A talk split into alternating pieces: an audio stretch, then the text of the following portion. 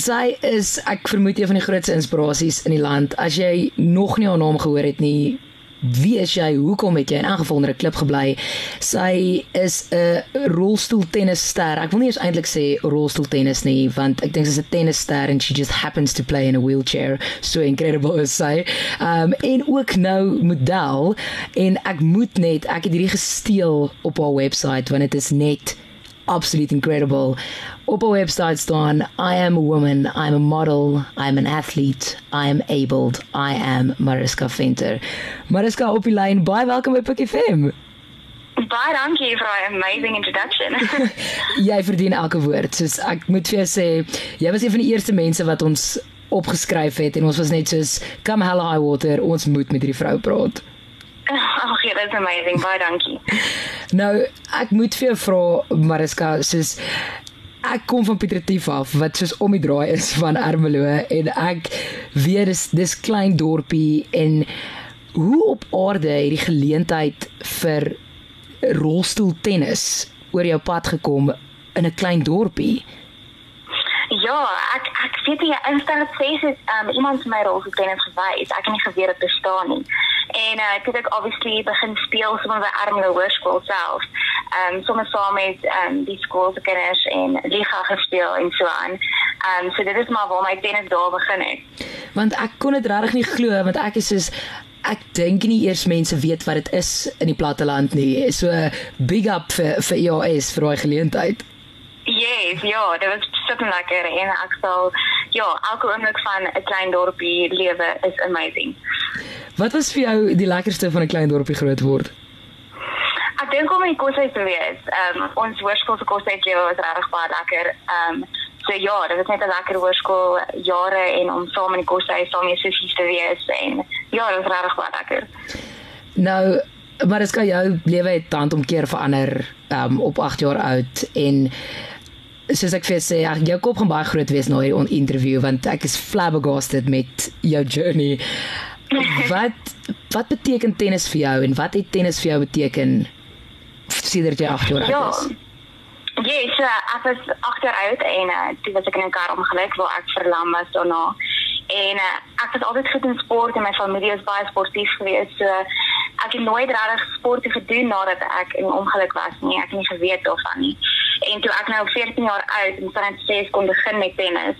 Dit was dit so vir die eerste keer dat ek voel, wow, okay, ek voel tennis het my gered eintlik en het my positiwiteit teruggebring en ek kon vir die eerste keer voel ek is soveel meer as net my rolstoel. En uh, dit is baie wat tennis gedoen het van daai dag af en dit is hoekom ek is waar ek is vandag. Nou, so gepraat van is is waar jy is. Um dis geen geheim dat daar baie issues is rondom kwalifiseer en dan actually Olimpiese spele of toe kan gaan of Paralimpiese spele toe kan gaan. Waar is jy in daai proses op hierdie stadium want natuurlik die droom sal wees 2020. Ja, presies. Ehm um, so dit is waarmee ons nou besig is. Ons is besig in die qualifying year for the Paralympics en um, ek moet ideaal top 23 in die wêreld wees en op hierdie oomblik is ek 38. So uh, ja, die die proses is net om toernooie te speel en goed te doen en punte op te bou en dan hopelik klim jy op die ranglys op tot daai top 23. En ek dink die frustrasie wat ook daarmee saamkom, ehm um, want jy het 'n paar plekke geval as gevolg van like logistics in terme van dat jy nie noodwendig genoeg toernooie kon speel nie. Hoe werk daai? Hoe was daai vir jou gewees? Ja, um, baie keer vir mense my wat 'n challenging ding van rolstoel tennis en dan ek vir hulle altyd sê eintlik is dit net om sponsorships te kry. so uh, dit is die moeilike ding van ons sport. Ons moet oor see deelneem en ons weet met ons rand is dinge altyd baie duurder en is verder. Ehm um, so ek moet oor see deelneem om punte te bou en dan kan my ranking opgaan en sonder sponsors is dit nie moontlik nie. So ja, ek sal sê dit is die mees challenging ding van rolstoeltennis. Want dis regtig so sad en en frustrating as mens van buite af kyk want ons hoor soveel stories presies wat wat jy nou sê van die die sponsorships is nie daar nie, maar jy sit met hierdie ongelooflike atlete wat totaal en al meer is bereid en skilled genoeg is om te gaan gaan medal. Ja, presies. Ehm um, en die ding is ons probeer ons gee ons alles. Ons ons gee regtig ons alles en daai is iets ietsie wat ons nie kan beheer nie en dis iets wat ons nie uit onsself uit kan gee nie. En dis die laaste stap wat ons nodig het om ons drome te kan bereik en uh, dit is wat dit so moeilik maak. Nou asof jy nou nie besig genoeg is deur just 64 dae in 'n week te train en nou nog in 'n qualifying year nie. Jy besluit jy, weet jy wat, maar dis kalk om ek my op myself nog besigger en jy gaan heeltemal aan die ander kant van die spektrum. Vat ons terug na daai eerste kan of saadjie wat geplant is met jou modelwerk. Ja, ek was 'n klein model gewees. Ek was 5 jaar oud toe ek met model begin het. En natuurlik toe ek 8 jaar oud was, toe ek my in 'n rolstoel. So ek het net 'n kort tydjie gehad om daai deel van my lewe te geniet wat ook 'n groot passie vir my was.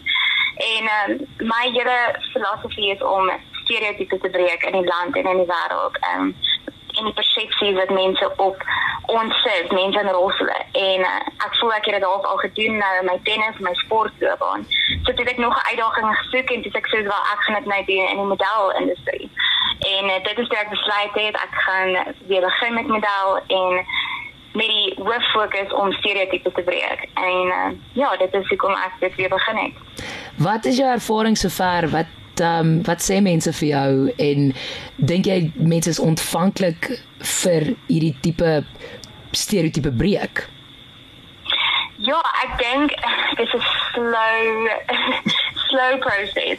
Mense vat regtig baie lank want ek voel dit Afrika vir al Afrikaanse mense kyk na jou met so baie simpatie en dit is ag shame, arme sy. Ehm um, so dit vat nog regtig lank om vir hulle te wys, maar nee, kyk wie is ek? Ek is nie my rolstoel nie, ek is soveel meer as dit en ek is mooi en ek kan sexy wees en enigiets weet wat ek wil wees in my rolstoel, it doesn't define me. So dit vat nog 'n lang rukkie en um, internasionaal gewys is dit al op Milan Fashion Week en New York Fashion Week, maar Suid-Afrika is nog nie daar nie. So uh, dit is regtig 'n challenge en dit is iets wat ek regtig ek wil hê dit Afrika moet uitkom ook. Absoluut en ek dink in 'n geval like one person one day at a time, ek dink hoekom kan dit nie jy wees nie? Ja, ja, presies. En uh, dis vir my baie interessant. Ek het eers gelees wat jy gesê het um, op die tennisbaan is jou aggressive approach jou grootste en jou sterkpunt en jou swakpunt en ek dink jy daai ek wil nie daar sê uh, aggressive approach nie, maar soos 'n go-getter approach met alles wat jy doen. Ehm um, hoekom spesifiek dink jy dat dit 'n grootste sterk en swakpunt is op die tennisbaan? Op die tennisbaan, ja. Want baie keer wil ek sommer net alkohol so hard slaan as ek kan. en mens kan nie dit eintlik so doen nie. So ja, ek sal sê ek het wel verbeter daarin. Ehm um, maar dit sal ook verseker my swak deel wees van my tennis myself net te beheer en net bietjie ehm um, geduldig te wees en dan wanneer ek geleentheid kry, die bal regsit. Sien, dis dis ook ek dink dis hoekom ek nie tennis speel nie. Soos ek sou lankal geban word. Nou in jy sê jy's uh, jy's nou baie beter met dit. Nou as jy daar is en jy is net soos ek voel hierdie arm van my is reg vir jy, jy wil net bal bliksem. Wat yes. wat gaan deur jou kop in kan of soos 'n woesa oomblik? Wat senter jou? Yes, ek weet nie wat my senter nie. Ek dink wanneer omdat dit so split sekondes is wanneer jy op die tennisbaan is, jy het nie regtig tyd om te dink nie, want daar's so baie dinge wat jy moet doen. So ek dink dit gaan maar alles in jou oefensessies in en die rotines wat jy opbou in jou oefensessies. En dan hoopelik hoop jy dat as jy op 'n wedstryd situasie is, dat daai geslaap binne jou ingeoefen is, dat jy dit sommer net uit natuur en spontaan doen. Ja, maar ek dink dis absoluut um again, ek dink jy oefen jou malle mik af in elk geval, so dit raak so inherent deel van jou. Ja, presies. Wat motiveer jou as jy in die oggend jou oë oopmaak? Daai eerste gedagte wat in jou kop gaan, wat jy sê hierdie dag gaan ek nou face. Wat wat motiveer ja. jou? Ja, ek moet net sê nee, nie elke dag is maklik nie, maar die ding wat my laat aangaan is my drome en ek is iemand wat regtig gedroom maar ek wil my drome waar laat maak en uh, dit is wat my inspireer en my motiveer en dit kom op elke dag om die beste ek te wees en dan al te kan bereik wat ek moontlik kan bereik. Absolutely. En um, maar skak met veel vra die die verlies van jou pa in in die ongeluk um, is iets wat jy baie outspoken is oor en jy het die die mooiste stuk geskryf op jou webwerf jy het luister gaan check dit uit en hou 'n boks tissues by jou dis beautiful en is so mooi tribute. Um, wat vir jou is die goed wat hy jou geleer het wat jy onthou en die meeste cherish? Yes, ja, my pa is die grootste held in my lewe en ek is so dankbaar vir die 8 jaar wat ek met hom kon spandeer. Hy was 'n wonderlike pa gewees en hy was net altyd die nice man gewees. Hy was die man wat gestop het as daar 'n kar langs die pad is om te vra, "Is jy okay? Kan ons help?" Wow. Hy ja, hy was net altyd die beter mens en so goeie hart en elke dag wil ek hom net trots maak. So ja. Dis baie en uh, ek dink jy jy werk elke dag daarvoor en ek moet vir jou sê van iemand ekstern you're doing a good job. Where Dankie, baie um, dankie. En jy's 'n motiveringsspreker ook uit die hart van die saak. Jeez, ek dink as jy nie 'n storie gedeel het nie, dan was dit sad. Um en wat jy het hierdie incredible storie om te vertel. Wat wil jy hê moet mense ervaar as hulle weggaan by een van die events waar jy praat?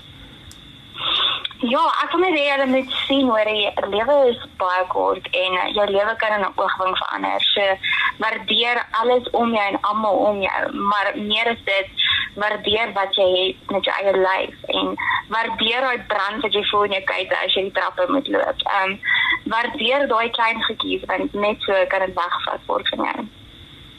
Wow, dis ek daai beloof ek jou gaan ek moet onthou want ek dink ons vat soveel goed net van selfsprekend wat in ons lewens is. En daai brand van jou kuite is seriously iets wat my nou soos 'n freaking face ou geslaan het want ja. ek ek weet dit dit is so simpel iets wat die mense oor kla. En jy travel nogal baie nee nou wat is daai ding? Want as jy by jou huis inkom wat jou laat voel nou sit by die huis Ja, daai is 'n baie goeie vraag. Ek moet sê ek het nog nooit daai vraag gekry nie. Yes. Ehm um, ek sou sê die een ding wat ek mis wanneer ek travel is ons kultuur en Afrikaans. En net die gevoel van ons gaan braai vanaand of ons gaan rappie kyk. Ehm um, dis regtig iets wat ek mis en is iets wat jy nie kan koop waar ook al jy gaan reg oor die wêreld nie. Dis iets wat jy net hier kan kry om jou mense So dit is meer 'n gevoel as wat dit iets spesifiek is, maar dit is ons gevoel van ons kultuur en ja, dit is verseker iets wat ek mis en iets wat my laat voel, ah, nou is ek tuis. Ek kan daai nogal imagine. Kyk, ek dink ons ons raak baie kwaad vir mekaar en baie geïrriteerd met mekaar. Ons is ek dink ons Afrikaanse mense is eintlik bietjie nice. Ons vergeet dit. Ja, ons is meer rarig teenoor ander kulture daar buite. Ek het al elke kultuur gesien en ek kies nog steeds die Afrikaanse mense. Oh, sien dis beautiful. So volgende keer as jy maak jou irriteer, dinge wat Mariska gesê het. en uh, uit die hart van die saak chat ons vir met jou vir Can You Woman um 31 interviews in 31 days. Watter vroue inspireer jou? Ek sou sê my ma, my ma is die sterkste mens ooit en uh, ek weet nie hoe sy deur alles gegaan het wat sy al deur gaan het nie en uh, ek regtig ek cherish haar so baie en ek wil regtig elke dag net haar leer oor hoe sterk sy is en ek ja, ek sê so regtig die vrou weet wat ek nie meer na opkyk. Wat is die beste raad wat sy al vir jou gesê gegee het? Dis die ding, sy sê nie veel nie. Sy's 'n baie stil mens. So dis meer oor haar geaardheid en hoe sy is om my wat ek regtig oplet na en wat ek net kan hoop ek gee dit ook oor aan ander mense dis so 'n leading by example ding. Ja, presies. En ek moet vir jou vra as jy nou kan teruggaan want jy het al soveel goed ervaar en struikelblokke en jy oorkom en jy fight net nog elke dag om beter te wees. As ek jou kon terugvat in tyd en ek sit 'n 16-jarige Mariska voor jou neer. Wat sou jy vir sê? Ek sou sê keep shining girl. Die lewe is hard en moeilik moenie te veel dink nie. Gaan net elke oomblik voluit en embrace elke oomblik en uh, ja, keep shining. Maar dit is so baie dankie. Ehm um, dis regtig 'n uh, ongelooflike voorreg om met jou te kon praat en ek hoop regtig dat enigiemand wat nou hierdie onderhoud luister iets wegvat van keep shining and and keep fighting. Ja, yes, baie dankie vir die geleentheid.